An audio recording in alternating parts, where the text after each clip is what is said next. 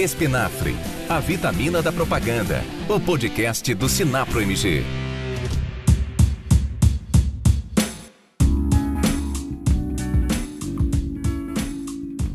Olá a todos! Sejam bem-vindos a mais um episódio do Espinafre, um podcast do Sinapro Minas. Eu sou Helder Lima e estou aqui mais uma vez nessa mesa virtual de bate-papo com os meus amigos de sempre, a começar com Ricardo Melilo. Como é que você está, Ricardo? Tudo bom?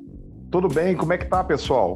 Acho que hoje o nosso episódio vai ser, mais uma vez, campeão de audiência. O tema que a gente vai falar é um tema que todos os publicitários, todos os comunicadores precisam cada dia mais aprender. É uma ferramenta extremamente importante para o nosso mercado e o convidado que a gente trouxe domina muito bem essa área. Vamos lá. Vai ser bacana demais. E do outro lado da mesa virtual, o embaixador das agências do interior, Luiz Gustavo Leão, diretamente de Governador Valadares. Como é que você está, Luiz? Tudo bom? Fala, Helder. Firmeza? 100%. Bom demais. Bom demais. Cumprimentar aqui a nossa mesa, cumprimentar a audiência, agradecer os feedbacks aí. Como o Ricardo disse, hoje a gravação vai ser especial, é um assunto que eu particularmente gosto muito. E bora para cima. Maravilha, bora para cima e hoje a gente está com um assunto que está na pauta de todo mundo que vende pela internet, SEO. E para falar de SEO, a gente trouxe aqui um cara do SEO que já é referência sobre o assunto no Brasil desde 2010, 2009. Ele vai organizar aqui a timeline desde que ele começou realmente a chamar a atenção desse mercado. Ele que foi participante do lendário podcast Searchcast, o profissional de SEO e Performance Advisor Yuri Moreno. Como é que você está, Yuri? Tudo bem? Por favor, se apresente aqui para nossa audiência. Tudo bem, Helder? Prazer. Tudo, tudo ótimo. É, pô, legal, muito prazer aqui estar com vocês pela primeira vez, participar do podcast. Sobre a apresentação, acho que como você falou, já estão um bom tempo no mercado aí fazendo SEO e mídia de performance, cerca de 10 a 11 anos agora. E estamos aqui para bater um papo com vocês aí. Me falaram que é um papo de boteco, de mesa, de bar aqui, então Vamos discutir aqui SEO de forma informal. Boteco em Belo Horizonte é com nós mesmo. Vamos pro.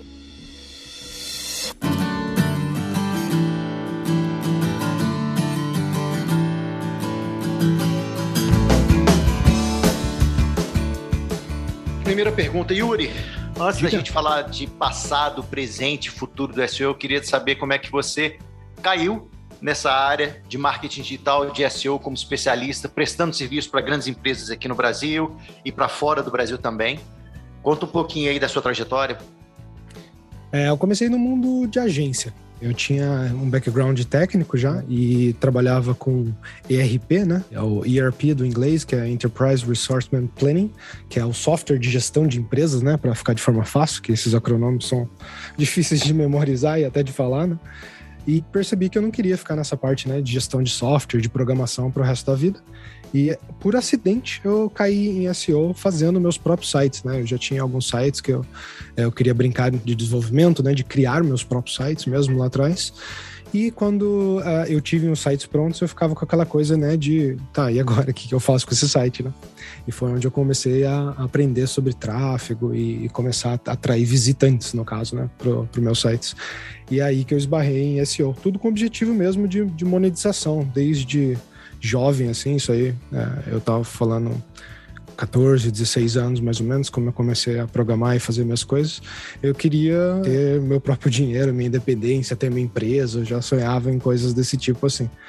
E depois, equiparando né, no mercado de trabalho, meus primeiros empregos como analista, fazendo RP, e quanto eu estava conseguindo ganhar com meus sites com AdSense, eu decidi na época largar meu trabalho e ir 100% para o mundo de SEO.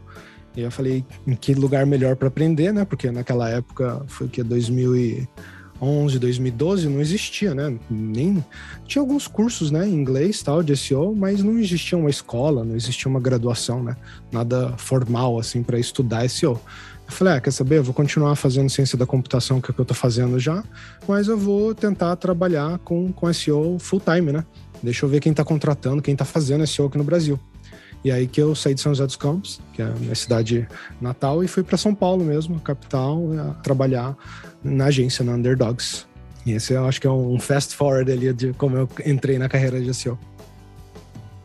Você já sabe, você saiu do interior, já tinha fechado o processo lá na Underdogs ou foi direto para São Paulo ver o que, que ia acontecer? Não, não, eu fiz entrevista, fui ali, fiz entrevista na DP6, do Leonardo Nares, fiz entrevista na Underdogs, fiz entrevista acho que mais outras duas agências grandes também. E ah, peguei algumas ofertas, duas, três, eu lembro, dessas algumas que eu fui fazendo ali de como era fácil de, de ônibus mesmo que eu ia, né, de São José para São Paulo, eu pegava um busão, ia lá, né, fazia as entrevistas no dia e voltava de noite também de busão para minha cidade de Natal. E assim que eu tive as ofertas, né? Aí eu lembro que meu, meu cálculo, inclusive, era tipo: se eu ia aceitar a oferta, era eu consigo pagar o meu aluguel e minha comida para viver aqui em São Paulo? Ah, consigo. Ah, então beleza, eu posso trabalhar aqui. Era bem assim a conta. era bem simples. E é isso que eu queria mesmo. E eu, foi o que eu consegui com a oferta da Underdogs, né? É, eu me mudei para São Paulo com, dividindo a casa com roommates, com um amigo, alugando quarto mesmo. E comecei a trabalhar full time já em e-commerces, no caso, né? Aí no Brasil. E um dos primeiros cases grandes que eu tive mesmo foi Centauro, né?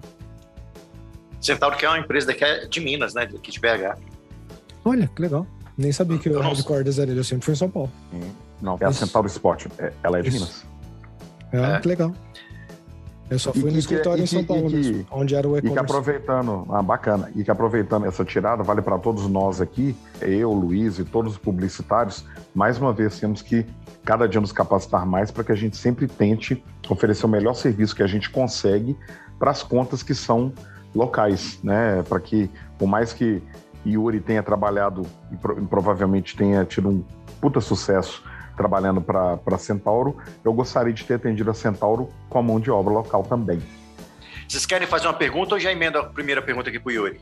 Não, eu quero fazer uma pergunta primeiro aqui. Yuri, eu sempre li muito é, e aplico, obviamente, em determinadas escalas, os, os, o trabalho de SEO dentro da comunicação, mas eu li uma época, agora não estou me lembrando exatamente um ano, acho que foi em 2000, final de 2020, pouco tempo antes da pandemia, um conceito do SEO em tempo real, em real time. Li muito e me pareceu que já estava sendo aplicado através da própria percepção de como o Google, principalmente, o algoritmo do Google trabalharia a questão da relação de conteúdo e análise de, do próprio SEO. E esse conceito é um conceito que se tornou verdade na sua visão? Ou é um conceito que basicamente foi só uma empreitada científica sobre o próprio SEO? Você está falando especificamente de SEO real time, é isso? Sim, Yuri, é especificamente sobre SEO real time. Certo. Uh, eu acho que o SEO real time, como um conceito assim na indústria, a gente não otimiza para ele, certo? Ele não é uma coisa que a gente deveria se preocupar ou focar, porque esse conceito vem daquela questão de tentar entender e processar a informação de uma forma mais rápida, que a gente fala real time, que seria em tempo real, né? A verdade é que não, não é assim que funciona, né? Ele funciona ainda em, uh, em partes, né? em processos que vão acontecer. Né? O processo de discovery, onde o, o buscador né, vai encontrar novos sites, processo de indexação, onde ele vai olhar, entender e classificar esses sites, e depois o de ranqueamento. Então, o que eles estão tentando fazer de real time, que a gente pode dizer que a gente chegou lá, que é mais próximo, é a capacidade de processamento desses dados, né? Que hoje o volume é muito maior e de uma forma muito mais inteligente em termos de também eficiência o processamento que acontece, que hoje a gente consegue entender datas sazonais, variações né, do mercado acontecendo de, de semana a semana, de mês a mês, ou até de acontecimentos catastróficos, né, de notícias que o mundo inteiro está falando sobre, como uma guerra, como um terremoto, ou coisas do tipo. Então, é isso que os Search Engines hoje conseguiram chegar lá no, no real time, digamos assim, nesse processamento quase que imediato da informação para dar um passo atrás, para a gente já não começar a falar exatamente de SEO e outras questões aqui. Aliás, vamos falar de SEO, mas não de forma aprofundada. Como está no início do podcast, eu quero colocar mais ouvintes que ainda não estejam tão familiarizados com SEO aqui na mesma página que a gente. Explica para a gente o que é SEO, por favor. É, legal. Eu acho que SEO é uma metodologia, certo? E é, a sigla é Search Engine Optimization. Search Engine, motores de busca, né? Optimization, otimizar. Então, otimizar alguma coisa, né, para os motores de busca, otimizar o conteúdo, o site, para o motor de busca, para que ele consiga, né, fazer o trabalho dele de forma melhor ou mais fácil. Que ele consiga encontrar seu site, que ele consiga ler seu site e consiga entender o quão relevante ele é para o, o, que ele deveria ser relevante. Então, o trabalho de SEO é, é, geralmente um departamento dentro de uma empresa moderna hoje em dia, né, digital, que olha justamente para isso. Ah, é, o nosso site está aparecendo no Google e no Bing qualquer motor de busca famoso uh, da atualidade, uh, se ele está aparecendo, com que capacidade, com que performance. E a gente está conseguindo ranquear naquilo, a gente está conseguindo trazer clientes daquilo, gerar dinheiro daquele canal. Ah, muito bem. E a gente pode ter vários profissionais dentro desse departamento, né? Analistas olhando números, redatores escrevendo artigos, desenvolvedores arrumando pedaços e partes do site. Ô Yuri, é, fazendo um gancho no que você falou aí, cara, na, eu queria trazer um pouco para o universo das agências. A gente recebe muita demanda, principalmente dos clientes que ainda não têm uma presença digital, que quer trabalhar, quer ser encontrado no Google, e às vezes o cliente acha que a agência faz milagre, que é só contratar a agência que ele vai ser ranqueado nos primeiros lugares, até mesmo sem investir em tráfego pago. A gente tem todo um trabalho de educação do cliente, falar da importância de investir no tráfego pago e que o trabalho de SEO ele não é da noite para o dia, é um trabalho que demanda tempo, que demanda técnica. E a gente observa também que o Google ele, ele muda muito os requisitos para um site ser bem ranqueado. A pergunta que eu tenho, olhando essa dor do cliente e as agências, quanto tempo mínimo você acha que é necessário para fazer uma implementação de um serviço de SEO, levando em consideração um cliente que não tem uma presença digital, não tem um ranqueamento no Google? E o que, que o Google mais penaliza hoje no site? Certo. Então, vamos lá, vou desconstruir as suas perguntas, tá bom? A primeira que, a que eu captei aqui é o tempo que leva para o SEO funcionar, né? E me corrija aí, por favor, tá, Luiz, se eu estiver ah, esquecendo de alguma coisa ou errado na pergunta. Mas essa pergunta eu gosto de responder ela de duas formas. A primeira é, SEO é, é imediato em termos de se você faz aquilo, dá para ver se aquilo foi feito sim ou não. O que a gente geralmente tenta interpretar dessa pergunta é quanto tempo demora para aquilo que a gente fez gerar um resultado, né? Que isso que é o que importa realmente no final das contas. E aí que vem essa parte aí que todo esse eu gosto de responder com depende. Porque a verdade é que vai depender de qual nicho que você está concorrendo. Né? Qual é a vertical? Você está na vertical de beleza? Você está na vertical de saúde? Você está na vertical de dinheiro, de finanças. E, e qual que é a amplitude do seu site, do seu negócio? Ela é regional? Ela é nacional? Ela é internacional? Certo? Então, tudo isso vai determinar o tempo de velocidade dos seus resultados. Né? O quão fácil, quão uh, simples é de alcançar aquilo ali. Uh, então, a gente teria que determinar um cenário hipotético para eu poder te dar uma resposta mais precisa em número de tempo. Agora, a outra coisa que você perguntou também, que é um, um pouco do que quais são os fatores de, de ranqueamento, né?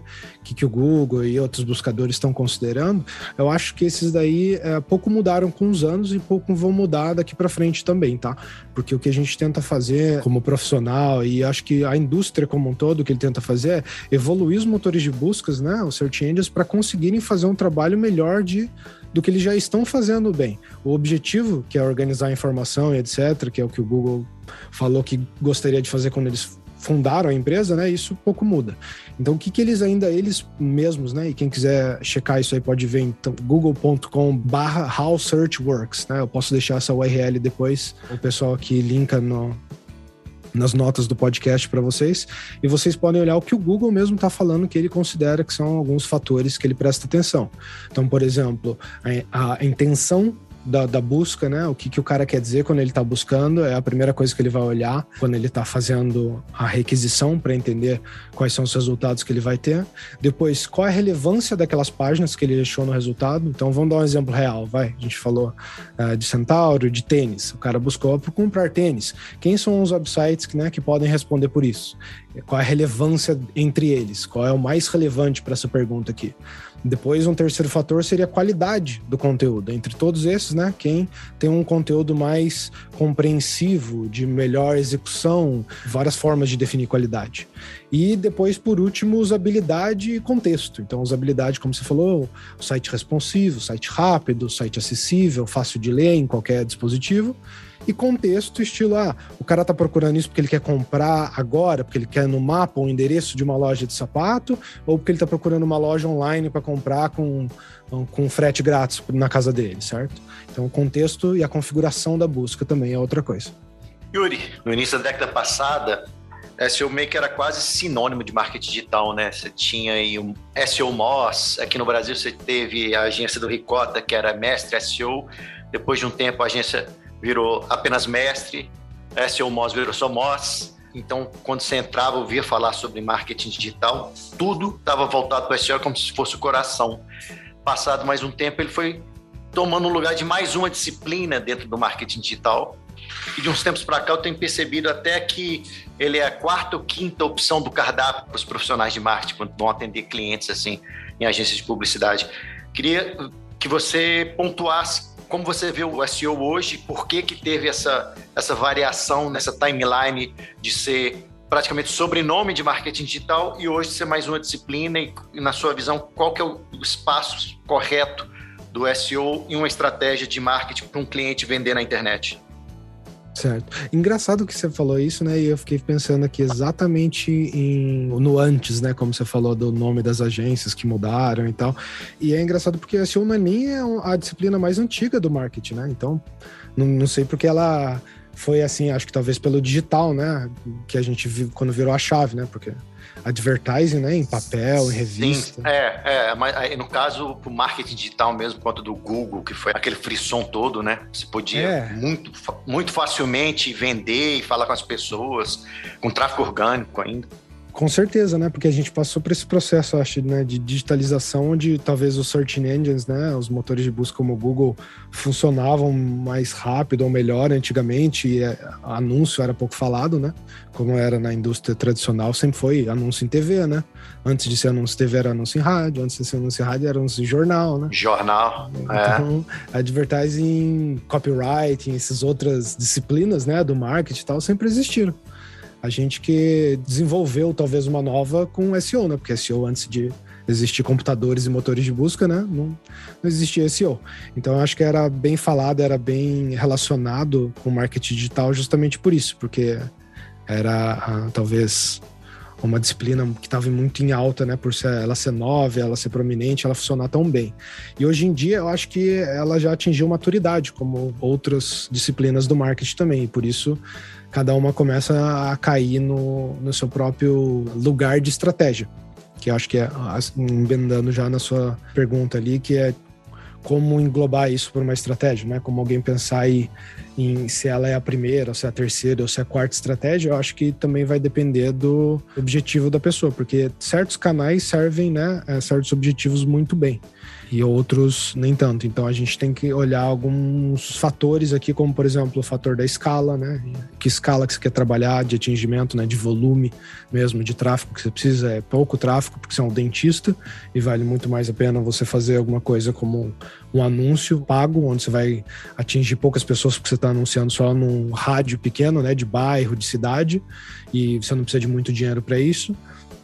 Enquanto quando você quer atingir o país inteiro, se for gastar um budget de país, você vai estar concorrendo com gigantes ali que estão atingindo o país inteiro já gastam milhões por mês. Então, daí talvez uma estratégia de viralização, de social, de SEO seja mais a, um apelo melhor para você, de influenciadores, etc., para tentar né, captar mais atenção do mercado como um todo sem pagar por ela. Então, eu vejo a SEO da mesma forma. Eu acho que é uma disciplina tão simples na teoria do fundamento mesmo, de se entender, e tão fácil de aplicar hoje com as ferramentas que a gente tem e tudo mais, que todo mundo deveria fazer. Eu acho que é só a questão aí realmente de quanto de foco, né, em termos de tempo você desprende mesmo, porque não é para você largar o seu trabalho sendo um empreendedor, né, um, profissional de vendas ou o que seja que você está fazendo ali como dono de agência, como dono da sua empresa e fazer SEO 100% do tempo, né? Mas eu também acho que com as ferramentas, como eu falei, com a maturidade do mercado, não custa nada você tirar duas, três, quatro horinhas por semana, ir lá numa ferramenta e fazer um trabalhinho ou outro de SEO você mesmo. Vou falar do, do, do meu ponto de vista aqui, que eu andei percebendo, e é, é uma coisa que acontece muito comigo, que eu senti nessa transformação toda. Todo mundo falava de SEO e tal, deixando bem específico, eu estava falando sobre marketing digital, claro Aí depois veio a explosão do Facebook Ads, que era um negócio muito mais intuitivo, as pessoas todas faziam, dava o resultado mais rápido, né? A gente estava falando, Luiz ali mencionando a questão de tempo e a venda em tráfego dava resultado mais rápido, era muito barato fazer. Tô falando aí de 2014, 2015, 2016, 2017, aí na hora que começou o Zuckerberg ficar com, precisando de mais dinheiro, coitado, aí o, não só ele, mas todas as outras plataformas foram o custo por clique foi pesando muito, o custo por aquisição de cliente ficou, foi ficando caro e às vezes você não conseguia mais ROI positivo, e aí eu acho que o SEO voltou a ganhar holofote, porque você precisa ter uma estratégia de SEO para diminuir o seu custo de aquisição, porque se a sua estratégia for somente baseada em tráfego pago, você vai ter dificuldade. Acho que eu, eu, como profissional de marketing, hoje vejo o SEO com olhos que eu via diferente antigamente. Ele, é, ele é, um, é um braço para te ajudar a ter um custo de aquisição saudável para a empresa. Não sei o que, que você... mas eu acho que a, a, sua ponderação é a própria resposta da pergunta. Como aconteceu em qualquer canal de comunicação, qualquer mídia que a gente sempre teve, é a oferta de novas oportunidades que faz com que a relação e o valor de determinado canal suba ou, ou se equalize, ou volte, ou, ou desapareça. Eu acho que muito do SEO, do que a gente estava imputando em cima dele, da importância dele, talvez ele tenha se modificado e se aliado a outras estratégias mais amplas, com mais ferramental na mão para que a gente possa trabalhar. A própria característica de venda hoje em cima de, dentro da própria rede social. Tem alguns produtos e alguns projetos que começam e terminam dentro da própria rede social. Ele não chega nem a esbarrar muitas vezes num site propriamente dito ou numa estrutura complexa de site de e-commerce. Então eu acho que é a mesma fase que a gente passou de quando só existia dentro do mercado de publicidade os veículos tradicionais da antiga indústria de comunicação e quando veio o digital e a cada três meses aparece uma nova função, não digo uma nova ferramenta ou uma nova plataforma completa, mas uma nova funcionalidade e uma nova forma, uma nova tecnologia e uma nova forma do consumidor lidar com aquela informação. Toda vez que ele lida de forma diferente, tanto essas ferramentas se adequam a essa característica de, de interação com o consumidor. Eu, eu falei consumidor, mas eu poderia falar audiência também, tá? Mas consumidor é mais linguagem publicitária. Então, tanto essas ferramentas se adequam, quanto a própria forma de lidar com o conteúdo e a base que o SEO pode dar suporte a toda essa estratégia também se modifica. Por incrível que pareça, e eu sou de agência, né? E a, e a minha agência é uma agência as agências, a maioria das agências do, que é sindicalizadas aqui do estado são agências full service, não são somente agências com foco 100% digital. Então, SEO nunca saiu da base de conversa. O que talvez tem modificado, e sim eu concordo com você, é que a dependência, ou que a estratégia baseada essencialmente em SEO hoje, eu não, também não reconheço ela como totalmente eficiente. A não ser como o Yuri falou, por uma demanda muito mais específica, uma análise daquela necessidade do, do anunciante, do nosso cliente, de uma forma muito mais característica, muito mais caracterizada, muito mais focada em determinado tipo de resultado, que faça com que seja somente SEO. Né? Perfeito. A gente tem também aquela frase no inglês que falam que é o The New Shiny Objects, né? Que são os objetos novos, né? Shiny, de brilhantes. É, brilhou aos olhos, é, todo mundo olha mais Exato, rápido naquela hora. É. E a viralização de tudo isso, né? De tipo, começa esse tanto de conteúdo de ah, como eu ganhei dinheiro, como eu fiz tal coisa no Snapchat, no Twitter, no, com copyright, com SEO, com mídia paga, com afiliados, com.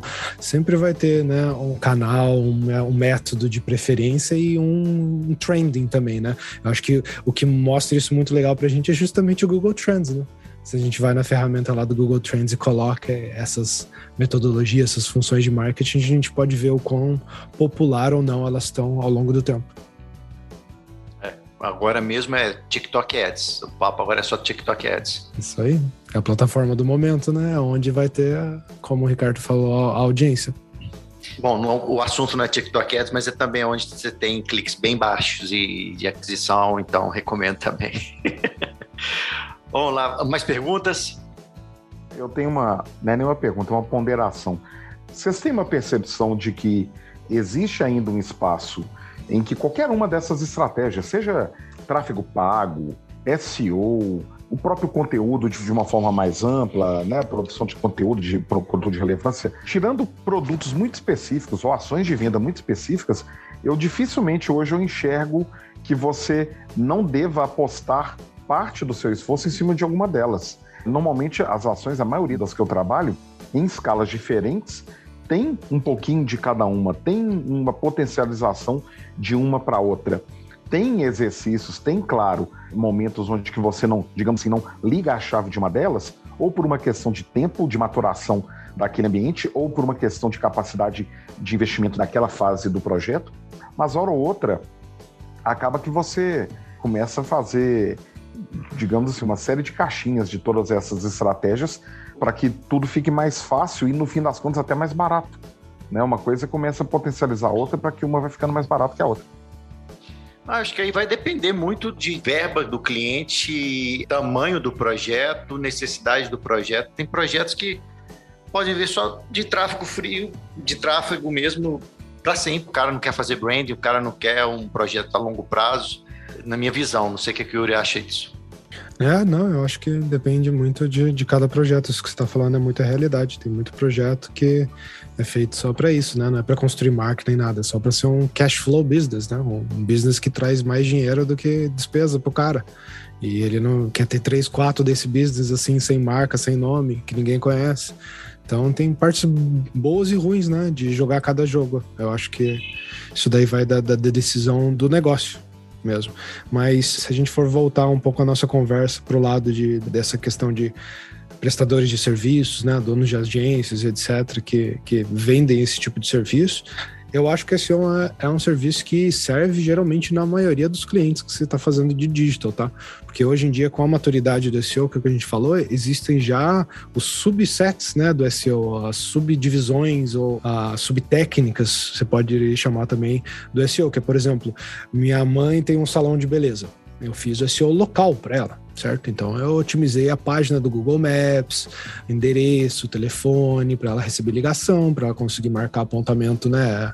É, agendamento, né? De, de cabelo, de unha, coisas do tipo. Então o SEO dela é também específico, é nichado, é local, não tô indo atrás de que hoje como fazer unha nem nada do tipo, né? Então não são palavras-chave que são interessantes para mim nem nada. É, é uma coisa bem mais reduzida. Então é isso que eu falei. Até para pessoa pequena, né? existe uma aplicação do SEO ali como técnica para ele. como o cara do grande, acho que não precisa nem eu falar que a gente todo já conhece, né? Como os grandes fazem SEO. Eu ouvi uma coisa de, um, de, de profissionais de marketing, que o cliente que vende SEO é um cliente mais verdadeiro que um cliente que vende tráfego pago ou de outras ações. Vocês concordam? Olha, eu acho que é um cliente que está mais para o longo prazo porque SEO ele tem um tempo de maturidade, né? Ele, a estratégia, se ela for feita de forma artificial, que seria por black hat, técnicas de manipulação, o resultado vem muito mais rápido, por isso esse resultado não se mantém por longo prazo. Esse é o principal problema, não é que não funciona o black hat. É, funciona sim, ainda, muito, mas ele não perdura pelo tempo, né? porque é difícil sustentar esse artefato, né? Esse sinal falso. Enquanto quando você está construindo uma marca real, com CNPJ, telefone, funcionário, página de sobre, etc., é, é, mais difícil de rolar aquela coisa de, ah, esse business não vai estar tá aqui amanhã, né? O cara vai sair correndo com o meu dinheiro, com a responsabilidade daquela coisa. Então, eu acho que não é necessariamente direto, cara que só usa tráfego pago, o cara que não liga pro long term dele, mas é uma correlação onde se o cara tá fazendo SEO, com certeza ele tá esperando estar tá ali por mais de, de, de anos. Mas eu digo isso, eu entendi o que o Yuri falou, mas eu digo isso mais em cima do consumidor, o cliente consumidor. Quem me falou essa frase estava se referindo a que o consumidor que vem por SEO é um consumidor mais verdadeiro do que um consumidor que vem ah. por tráfego pago. Well, aí a gente vai ter que falar como o tráfego pago é feito, porque o SEO é óbvio que sim também, porque assim, é, o que acontece é que por ser um buscador, né, um search engine, existe a intenção de busca. Então, se o cara tá colocando lá comprar tênis Nike, a intenção de busca é fortíssimo em comprar um tênis da Nike. Agora, esse cara pode vir porque ranqueou lá a Centauro, ou a Netshoes ou qualquer outra loja de tênis em primeira posição, segunda do orgânico, ou ele pode vir também pelo um ads do Google, no search engine também, né, que é o Google Ads Search. os dois estão vindo com a intenção de compra. Um de graça, outro você está pagando por, mas nesse caso, os dois são maravilhosos clientes. Agora, é, se você está fazendo um, um, artigo que é como vestir um calçado Nike, e você ranqueou para essa keyword, o cara veio dessa, desse blog post, aí com certeza esse cara não está propenso a comprar. Então é um cliente muito mais frio, muito pior do que aquele que tinha intenção de compra. Esse verdadeiro seria mais ou menos a qualificação do cliente? Poderia... É, eu acho que ele quis dizer com isso é, é isso, né? Claro que pode ter o verdadeiro. é, porque se esse cara. Né? Tráfego de. É, porque cara... se esse cara vem, por exemplo, do tráfego frio, numa plataforma de reação e não de intenção, tô entrando no tráfego frio, ele tende a ser mais desqualificado do que quem vem do Google Ads. Então, Isso. talvez ele esteja fazendo uma comparação entre. Acho é, que você usou tráfego... a palavra certa. Uh, qualificado seria a palavra certa para isso, né? Não verdadeiro. O verdadeiro seria também que existe, né? Que é o de bot, etc. Mas é. qualificado é o mais próximo da intenção de compra. É, eu acho que a frase, quando, quando foi falada, foi mais ou menos assim: se eu estiver trabalhando consumidor barra audiência, tá? Vou voltar essa palavra novamente para vocês entenderem o contexto. Na hora que eu estou trabalhando, o consumidor que está me buscando, ou melhor dizendo, que está buscando um determinado conteúdo, eu estou trabalhando o conteúdo como fonte de qualificação ou de valor do meu próprio SEO, esse cliente que tem dentro dele a vontade estabelecida é mais, acho que aí sim, qualificado, ele usou verdadeiro, mas eu entendo que é qualificado, do que o cliente que eu provoco com esse conteúdo, e aí sim ele começa a perceber relevância e, e participar. Mas você acha que isso é uma verdade? Você acha que eu poderia entender que, sendo assim, é melhor então investir melhor mais nesse cliente, ou nessa audiência, ou nesse consumidor vindo do SEO do que o provocado? Uh, então, aí é como você trabalha, porque SEO tem como você trabalhar das duas formas, ou com a intenção e o provocado, certo? Eu, inclusive, dei o um exemplo aqui, por exemplo, se eu tenho um artigo que ranqueia para como amarrar um tênis, é provocado. Porque eu tô só que o cara tá com interesse em tênis. Eu não sei se ele quer comprar, mas eu vi que ele tem interesse, então ele é um potencial consumidor. Tá lá em cima no, no meu funil, digamos assim, de o quão quente aquele cara tá ou quão próximo de uma compra ele tá. Agora eu também posso fazer o blog post de os cinco melhores tênis da Nike para se comprar em 2022 aquilo ali é um poço altamente voltado à intenção de compra. Se ele ranquear para isso daí, eu tenho chances muito melhores de que aquele audiência daquele tráfego esteja próximo a comprar. Então, é, tem isso também. Inclusive no SEO, tem muitas empresas que eu já trabalhei que eles gostam de chamar de money SEO. Que é a correlação exatamente do tráfego que o SEO traz com a receita que ele gera, em termos de que keywords, que páginas especificamente trazem maior volume de receita, de transação. E aí sim a gente está olhando para isso daí, de tipo, ah, essa query não vale para nada ranquear. Essa aqui vale muito. Perfeito. É, pelo que eu entendi até agora na, na, questão da provocação e o cara que chega qualificado do Google, então acho que ele estava fazendo um paralelo entre tráfego frio e SEO, né? Aí realmente não tem o cara do SEO vai vir muito mais pronto. Ele está buscando aquela informação. E o cara do, do tráfego frio, ele está lá no Facebook, no Instagram, olhando foto de política. E aí ele é, estimulado a começar a jornada. E a pergunta que você fez, Ricardo, se eu pudesse também elaborar algum tipo de resposta, seria também depende. Né? Às vezes se você está trabalhando com palavra-chave no SEO de fundo de funil e aquilo ali tem um limite, igual também vai ter um limite no Google Ads de busca, tem, você vai ter que trabalhar o início do funil também para começar a preparar clientes no tráfego frio para a jornada, né? Então, dependendo do seu nicho, você vai ter que trabalhar as duas formas. Não sei o que, é que o Yuri acha disso daí. Isso aí. E, e, até olhando de novo lá pro, pro funil de marketing tradicional, né? Aquele negócio. A awareness é o cara saber do negócio. Interesse é ele gostar de tênis. Consideração é ele já, pô, já tô pensando ou não em comprar um tênis. Intenção já é quero comprar um tênis. E aí depois de intenção só tem mais dois, que é tipo evaluation e purchase. Evaluation é tipo, posso, consigo comprar, passo meu cartão, tenho dinheiro? Ah, beleza. Purchase já é a decisão final da compra. Então, a, a parte que eu acho que o Helder estava falando bastante de quente e frio aí, para quem não pegou, é, é justamente disso. Quão próximo da intenção de compra o consumidor está.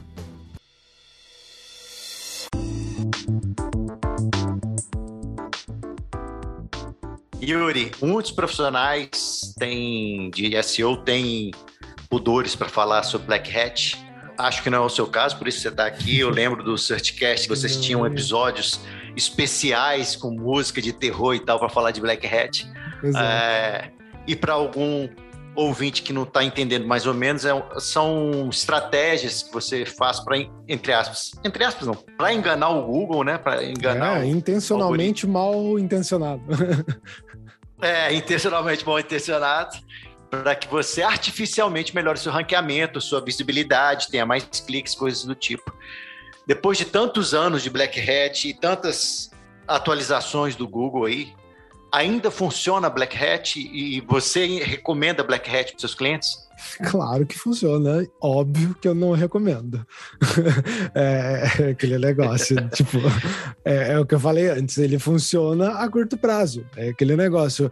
Funciona você roubar um banco? Porra, se você conseguir sair dali vivo, funciona pra caramba, né? Mas não é uma estratégia de longo prazo, é uma estratégia de curtíssimo, certo? É tudo ou nada. Você vai apostar sua marca, sua reputação, seu domínio, sua empresa numa estratégia de, de curto prazo prazo, que pode reverberar muito mal para você, certo? É uma estratégia que, se houver uma clarificação, né, de que aquilo foi mal intencionado e foi feito com objetivo de manipulação, as guidelines do Google são claras que existem certas punições, até manuais, não são nem punições de software. O que acontece, é, acho que a primeira pergunta ali que você falou ainda funciona, e eu falei que sim, é que sim, Hoje o, o Search Engine ficou muito mais maduro, né? Então os, eles são muito mais inteligentes em pegar esse tipo de coisa, como o spam na internet também hoje tem formas muito melhores de controlar. Mas aí eu volto a pergunta para você. Elder, existe spam no Facebook? Existe spam no Instagram? Existe bot account? É claro que existe. Por quê? Porque ainda funciona certo? Então, enquanto existir um sistema, vai existir um agente querendo quebrar esse sistema, e esse agente, o sucesso dele é o quão dedicado ele é. Né? O quão inteligente o cara é, o quanto tempo ele colocou em fazer aquilo quebrar. E existe muito dinheiro por trás de spam. Por isso que o Google e todos esses caras, o Facebook, inclusive, a gente pode falar mal o que for do Zuckerberg e da plataforma pelo que ele causou na sociedade, etc. Mas como um mecanismo de negócio e como uma ferramenta em escala global, os caras são mestres em filtrar spam e etc. E accounts erradas, em, em evitar que tenha um vídeo de decapitação lá no seu feed, etc. Porque eles fazem isso ativamente. A gente não lembra disso, mas existe times e times de pessoas monitorando manualmente e time e times de engenheiros construindo softwares para pegar isso, certo?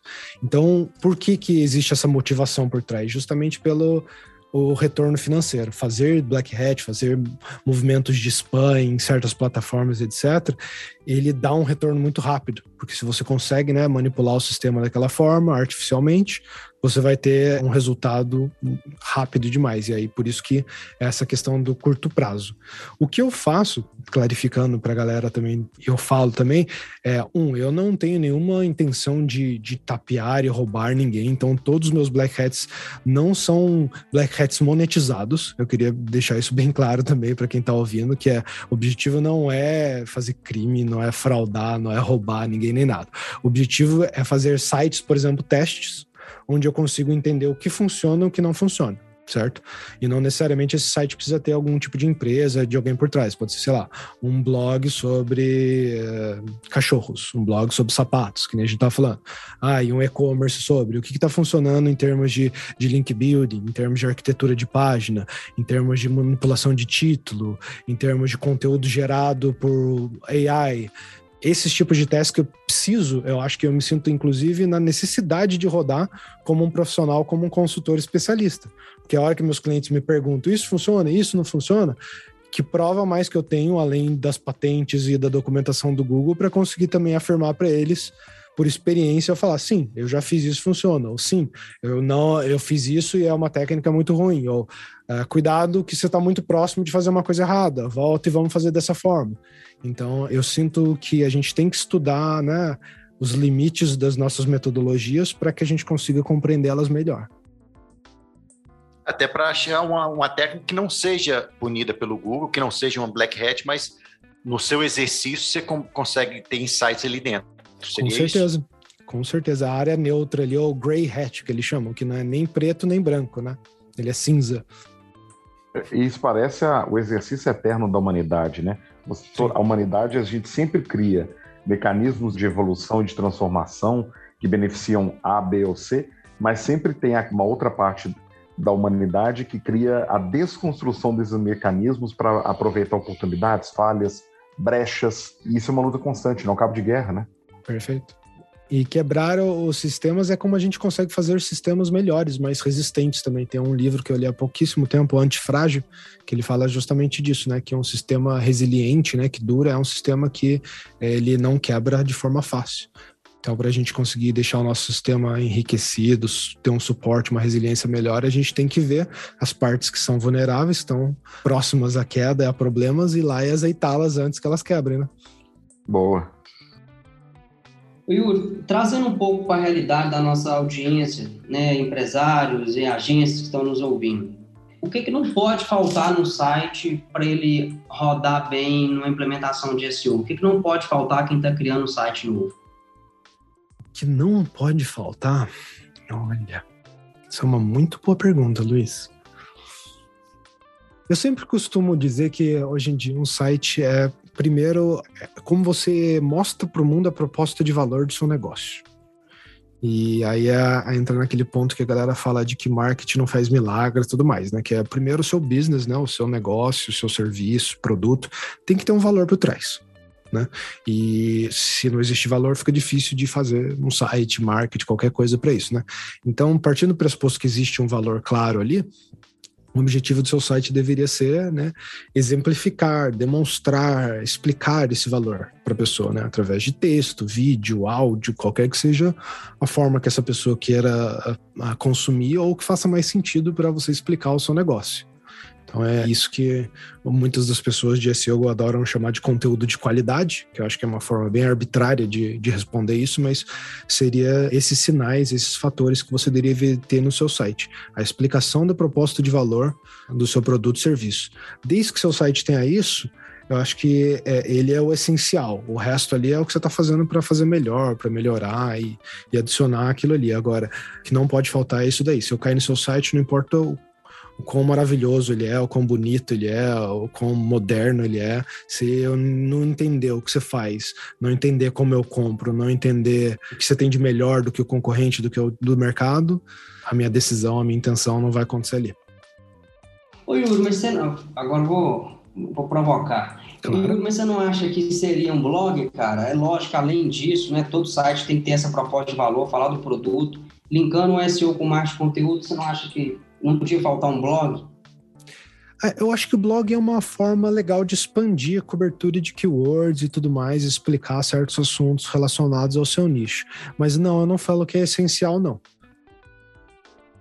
Entendi. É, é porque muita gente fala que, se me corrija se eu estiver errado, que, por exemplo, um cliente quer ser encontrado no Google por uma determinada palavra-chave, é importante que em vários locais do site ele utilize aquela palavra, no texto que, eles vão, que ele vai produzir, nos conteúdos do blog, com quanto mais palavras tiver ali no conteúdo do site, além de vários outros fatores, lógico, o Google avalia, isso é importantíssimo, por isso que eu contrapus aí, por que, que o blog não é tão importante. É, é, justamente essa parte que eu citei da cobertura de keywords. Se, por exemplo, você quer ter uma página, como eu falei ali, sobre, sei lá, como amarrar o seu tênis, é difícil você ter essa página no seu site sem ter um blog, né? Você tem que criar aquele blog para você ter uma forma, um lugar para colocar esse conteúdo e para ter lógica para o seu cliente por que, que você está falando sobre isso. Agora, ele não é necessário. Por exemplo, se você tiver uma página de produto que você quer explicar como amarrar o tênis ali, você pode fazer aquilo ali. Então, páginas de produto, de serviço, essas sim são, acho que, necessárias para exemplificar a proposta de valor do que você está querendo vender, do que você está servindo como empresa. O blog seria a expansão disso daí. Então, pense num blog como tipos de página certo?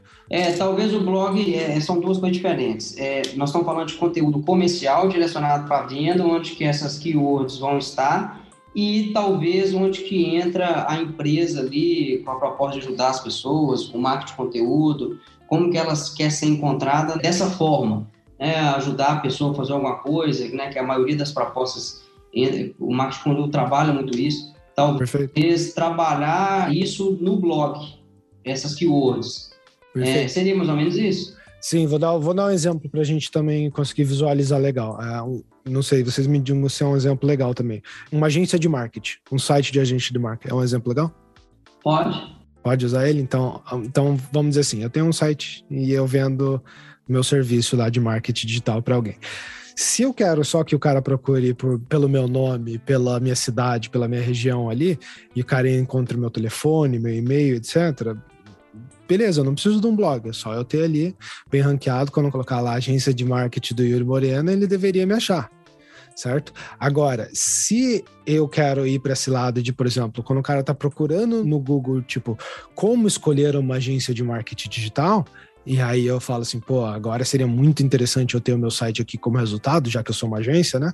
Aí sim eu precisaria abrir esse leque expandir para a estratégia que você falou, Luiz, que é a estratégia de blog em cima de marketing de conteúdo, que você está suprindo uma query de informação, a gente chama de informacional, certo? A primeira que eu dei o exemplo é a navegacional. Eu quero achar o site do Yuri, da agência do Yuri.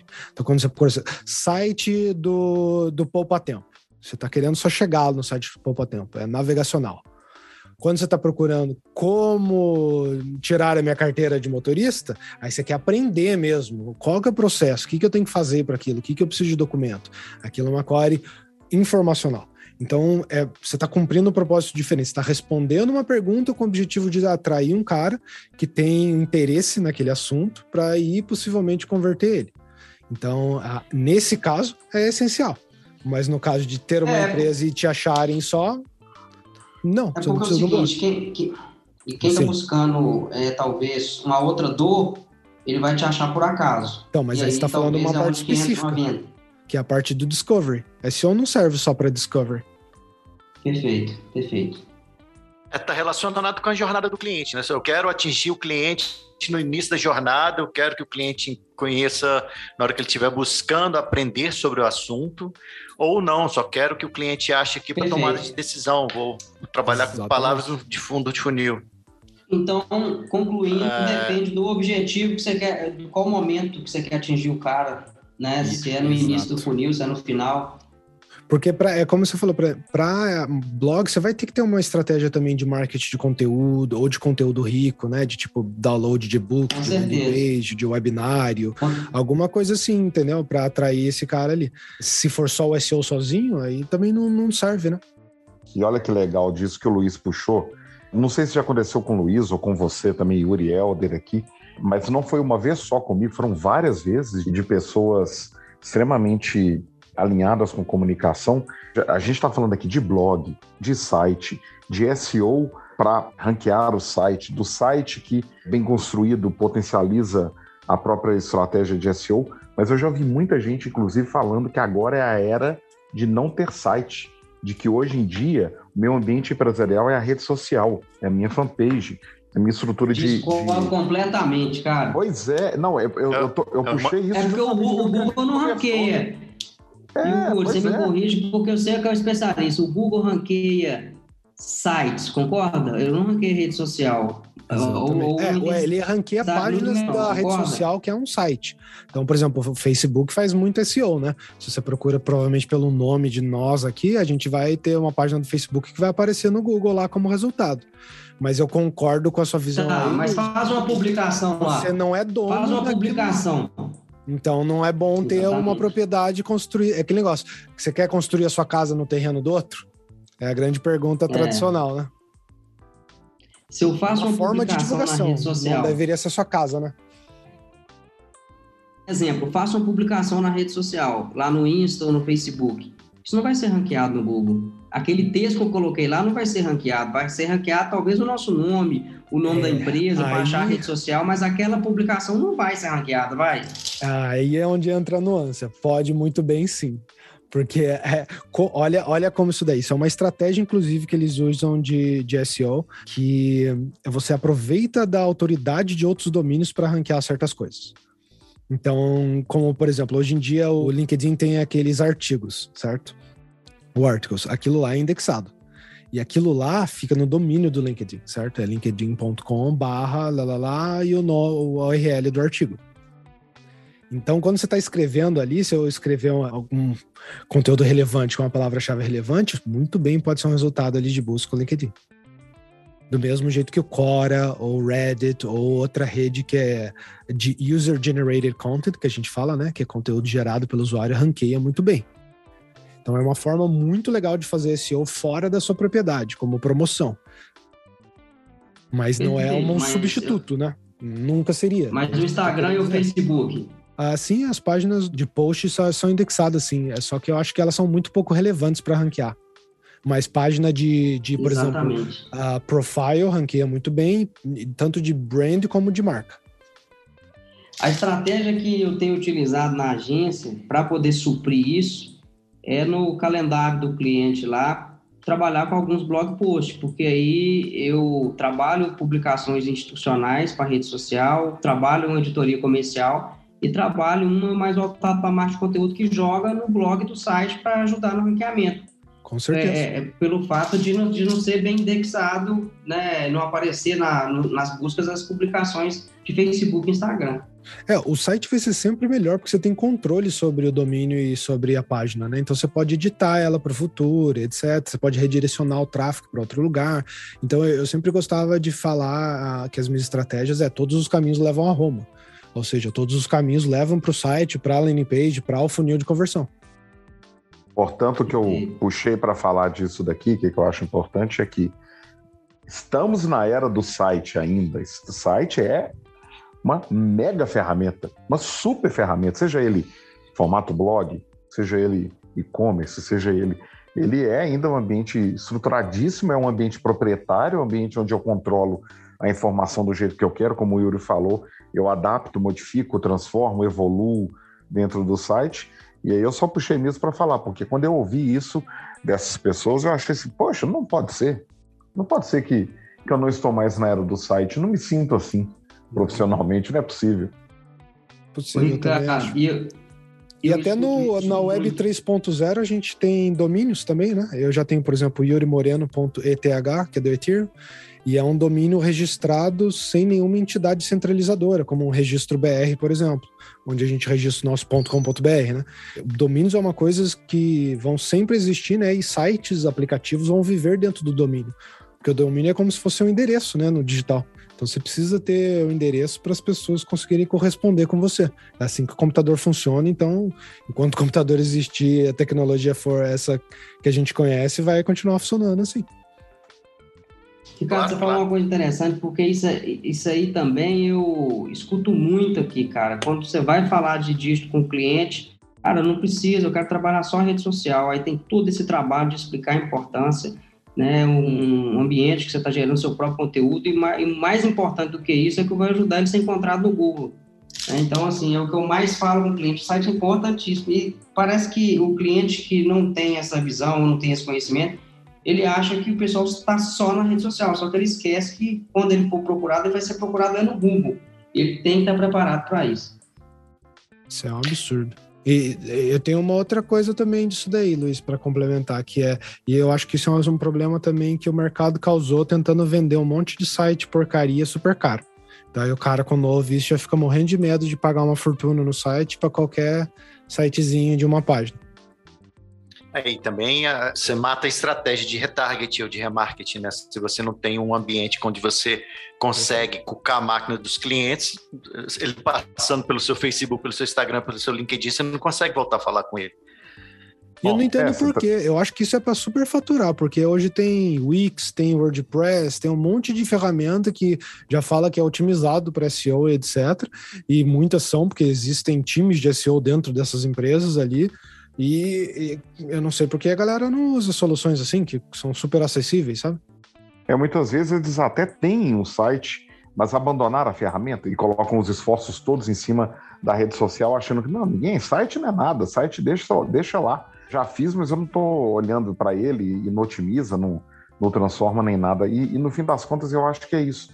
Querendo ou não, é, é a escolha que eu acho que provavelmente a, a grande escolha, seja ele um consumidor ou seja ele audiência, ou ambos, é muito melhor você tratá-lo dentro de um ambiente onde você controla a informação, controla quem ele é, descobre quem ele é, se relaciona com ele, do que no ambiente dos outros, como você bem falou, né, Yuri, na rede social, que ela é, todo mundo fala que é nosso, meu perfil, mas na verdade eu estou dentro de um outro ambiente, né? É isso que eu falo, isso aqui nunca perdeu acesso. o dia que você perder é... o acesso ali por algum motivo, você vai lembrar o porquê que não é seu. Exatamente, exatamente. Yuri, vamos falar de conteúdo. Em um bate-papo atrás aí, alguns anos atrás, estava eu, você e o Rafael, e o Rafael, que também, é, antes de ser um dos grandes nomes de marketing de conteúdo do Brasil, ele também se posicionava no universo de SEO, né?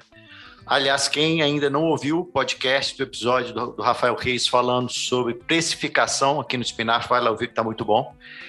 Mas nesse bate-papo eu lembro que o Rafael falou uma frase que era tipo: não fazia mais sentido fazer SEO, e sim só conteúdo. Acho que era uma forma de se posicionar, de marcar, marcar um, um ponto de vista, dar uma declaração forte com isso, mas eu queria te perguntar, basicamente, é por que está tão umbilicalmente casado conteúdo e SEO para a nossa audiência entender melhor? Nós vamos chamar o Rafael aqui, viu, Helder, para ele falar, ele xingar você, que você está falando coisa, ele vai discordar de você. É, é.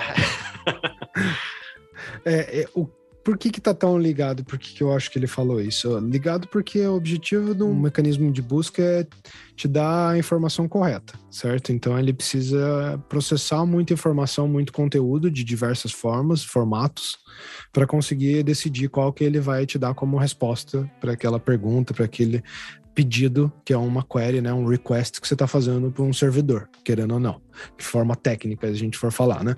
Então, o que eles estão sempre agregados é que porque não tem como você ranquear nada, né, se você não tiver nada no seu banco de dados, né? Então, algum tipo de informação você precisa ter para você poder apresentar como resposta para o usuário.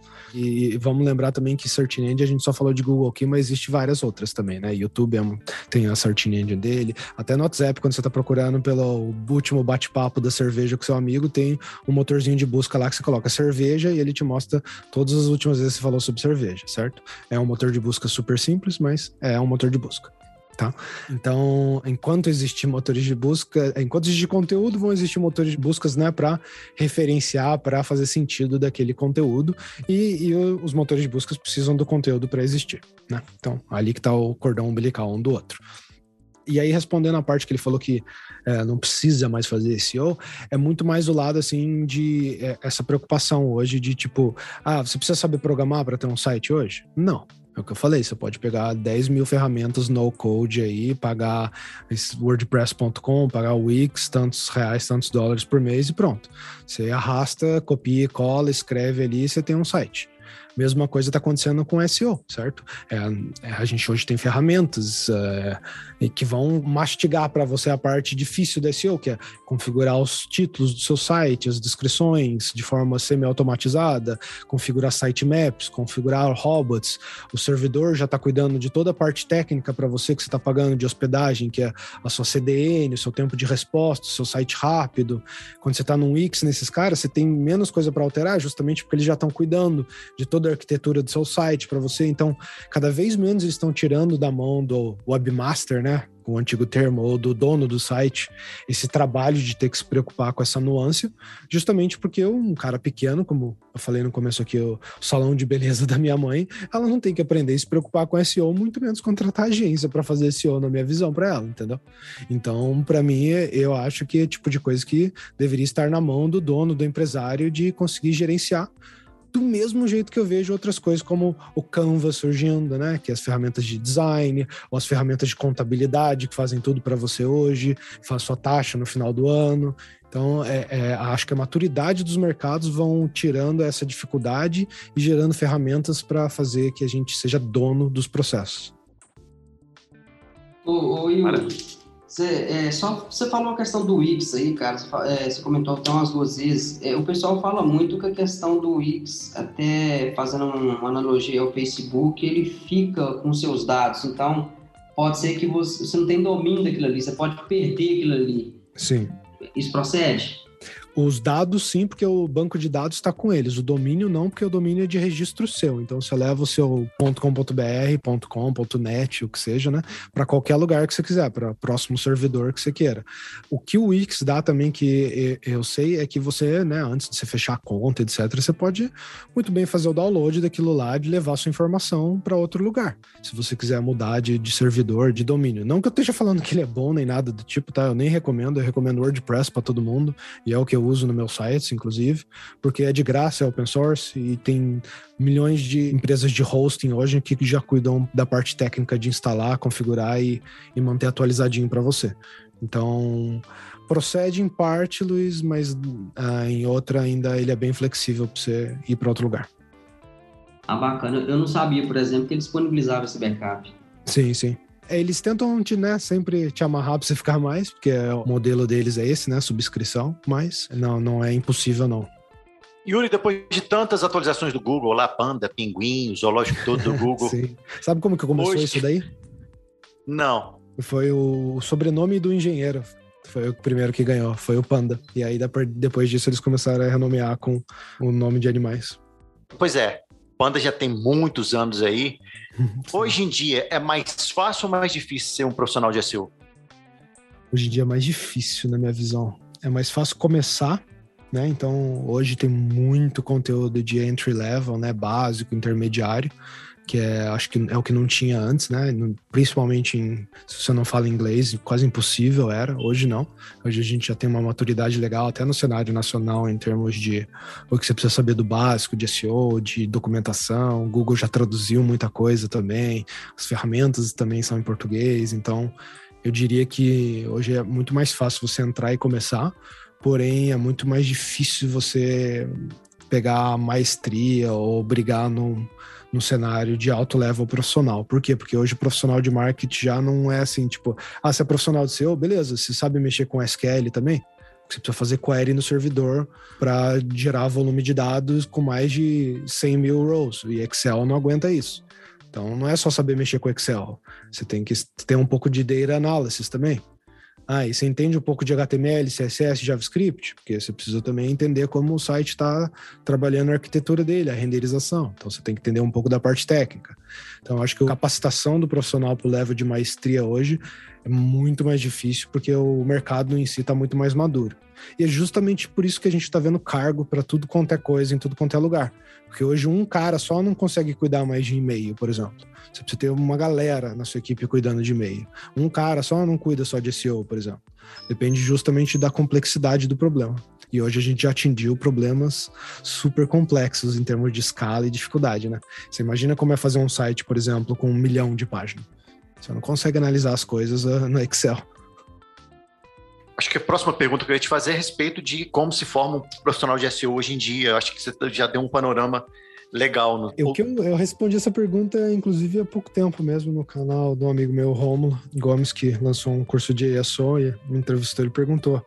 Eu falei que é ler muito a documentação oficial dos search engines que você quer trabalhar, né? Porque você tem que olhar como se fosse um. Ah, você quer trabalhar com o Google, você quer trabalhar com o YouTube, que for, se eu fosse um engenheiro lá do Google, o que você tentaria fazer? As patentes são públicas, então você pode ler se você tiver o tempo e o saco para isso, né? Porque não é fácil ler patente para quem já tentou. E ouvir muito, né, dos profissionais de mercado que estão há mais tempo, trocar com eles mesmo, fazer perguntas, respostas, debates e fazer os seus próprios testes, não ficar só na teoria, né? Porque ler blog post é legal pra caramba, mas você não tá realmente praticando nada. E eu acho que experiência uh, é importante. A teoria mais prática, né? É igual à ação realmente da mudança de level de conhecimento. Eu vejo você um exemplo muito bom disso também, Evandro. Eu lembro que você era um cara muito interessado na teoria e quando você começou a colocar a mão na massa, você virou outro profissional. Verdade, verdade. Muito obrigado pela lembrança.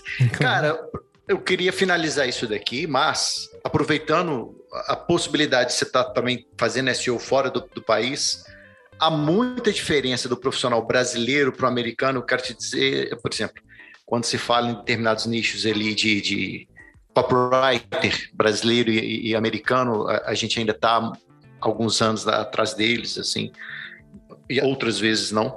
Mas é, em termos de maturidade mesmo profissional, você está hoje no, no, você está no, no, no Vale do Silício ainda? Sim, sim. São Francisco. A principal, acho que eu, eu, sempre costumei responder essa pergunta como sim, porque eu sempre olhei isso por um termo de maturidade de mercado. Mas o que eu recentemente comecei a notar muito mais é o tanto de profissionais bons que a gente tem espalhado pelo mundo mesmo, né? E essa coisa do trabalho remoto fez mais prominente ainda isso. Então, eu não acho que assim é uma coisa do profissional, né? Porque a gente tem programadores, por exemplo, que eu conheço que são brasileiros, que são tão bons quanto qualquer outro programadores no mundo, né? Então, acho que não tem mais isso da realmente de nacionalidade nem nada. O mercado, sim, como maturidade, tem uma coisa assim de tipo, ah, a galera é mais madura em termos de precificação, o mercado tem CPCs diferentes, uh, tem muito mais prestadores em torno de ferramentas, de ad networks, de formas de contrato diferente, em maturidade, como por exemplo, certas coisas, boleto nem existe, né? Tudo digital, cartão, Pix, que chegou aí agora, já existe há tempos. Então, são coisas da infraestrutura, talvez às vezes até do país, do lugar, que facilita o mercado evoluir mais rápido. Mas em termos de profissionais, não. Eu conheço marqueteiros, copywriters, desenvolvedores tão bom quanto no Brasil em qualquer outro lugar do mundo. O tempo também, né? Que enquanto aqui no Brasil a gente estava na farra do clique bem baratinho na época do Facebook Ads, aí já estavam trabalhando é, é soluções para o clique que já estava muito caro, enfim. Com certeza. Como é que o ditado fala lá, a maré faz o marinheiro, um negócio assim, né? Isso, ou o sapato apertado que anda, que faz andar. É isso aí. A hora que o CPC encarece, você começa a ficar safo no growth hack, nessas coisas começam a surgir. ô, ô, ô, Yuri, e aproveitando essa questão de mercado, como é que a gente ganha dinheiro? Estou pensando agora como dono de empresa, como publicitário. SEO é um serviço continuado, eu posso ter ele, é, é um processo que eu posso oferecer para os meus clientes e trabalhar dentro do contrato do longo processo de atendimento que eu tenho. Mas você pensa em mais jeitos de ganhar dinheiro com isso? Seja uma agência estruturada, como a minha, como a do Luiz, seja de um profissional. Eu pergunto assim por quê? Você tem determinadas partes do projeto do, de performance, por exemplo, digital, onde você transfere seu ganho para o resultado e não para o trabalho propriamente dito. Em SEO tem essa flexibilidade? Você já viu acontecendo? Você faz isso? Ah, o que você fala em termos de, por exemplo, success fee, né? Por exemplo, por exemplo. Certo. Eu sim já vi acontecendo e tudo mais, mas eu, eu não trabalho assim, nunca trabalhei dessa forma. Já tentei em CRO, né? Conversion Rate Optimization, né? Ou testes AB, testes multivariáveis, etc., porque era mais fácil de mensurar né, incremento do resultado mas eu acho que um modelo de precificação muito difícil, porque às vezes é, você fica muito comprometido com o resultado do lado da agência e às vezes você não tem garantia completa, né? Porque a gente está lidando com sistemas e fatores que não estão completamente sob o nosso controle. Por melhor que eu faça o meu trabalho no mundo, eu nunca posso determinar como o mercado vai reagir, como os competidores vão andar, como o CPC mudou, entendeu? Então, esse tipo de coisas é um pouco da nossa responsabilidade, um pouco fora. Então, acho que você fica exposto dessa forma como prestador de serviço. E para o cara do quem está contratando, né, ali, o cliente, no caso, da agência, para ele é aquele negócio também que assim, ah, é legal até certo ponto, né? Se você for um cara que você já está grande, já está garantido, já tem um esquema bom de revenue e tudo mais, você tá que nem certas plataformas de e-commerce fecham com porcentagem na venda. Eu acho isso um absurdo. Eu nunca colocaria uma plataforma minha como meu sócio do meu negócio. Então, é, eu não recomendo Success Fee justamente por isso. Eu prefiro muito mais um FII balizado no, no input do trabalho, não no output. Bacana. Perfeito, Yuri. A gente está chegando no final. O papo rendeu pra caramba. Cara, obrigado demais por ter vindo aqui. Se a nossa audiência quiser continuar esse bate-papo, como é que eles vão fazer para te achar nas redes sociais?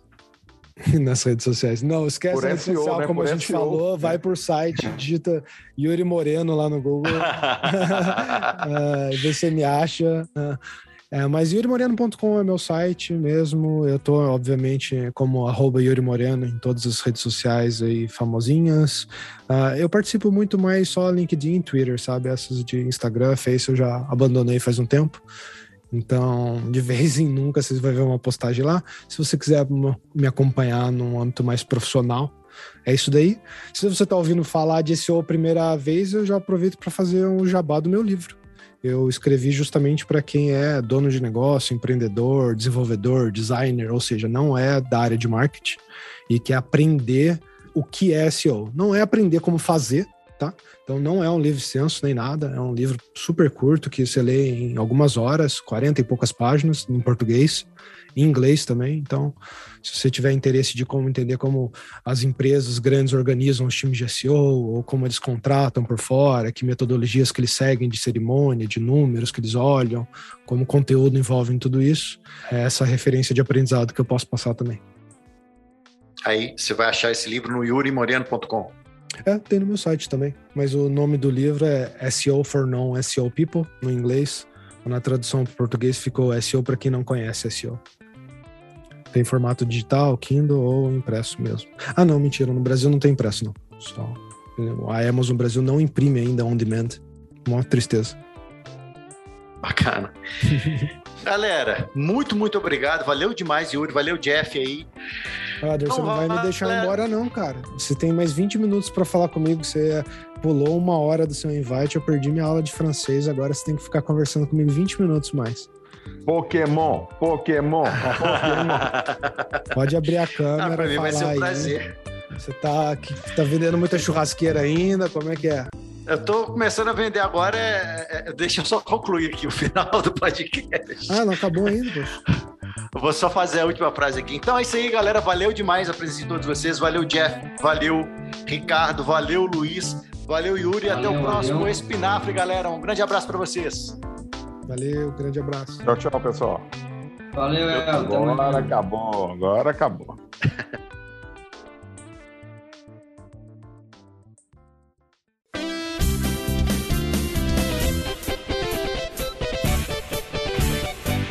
Espinafre, a vitamina da propaganda. O podcast do Sinapro MG.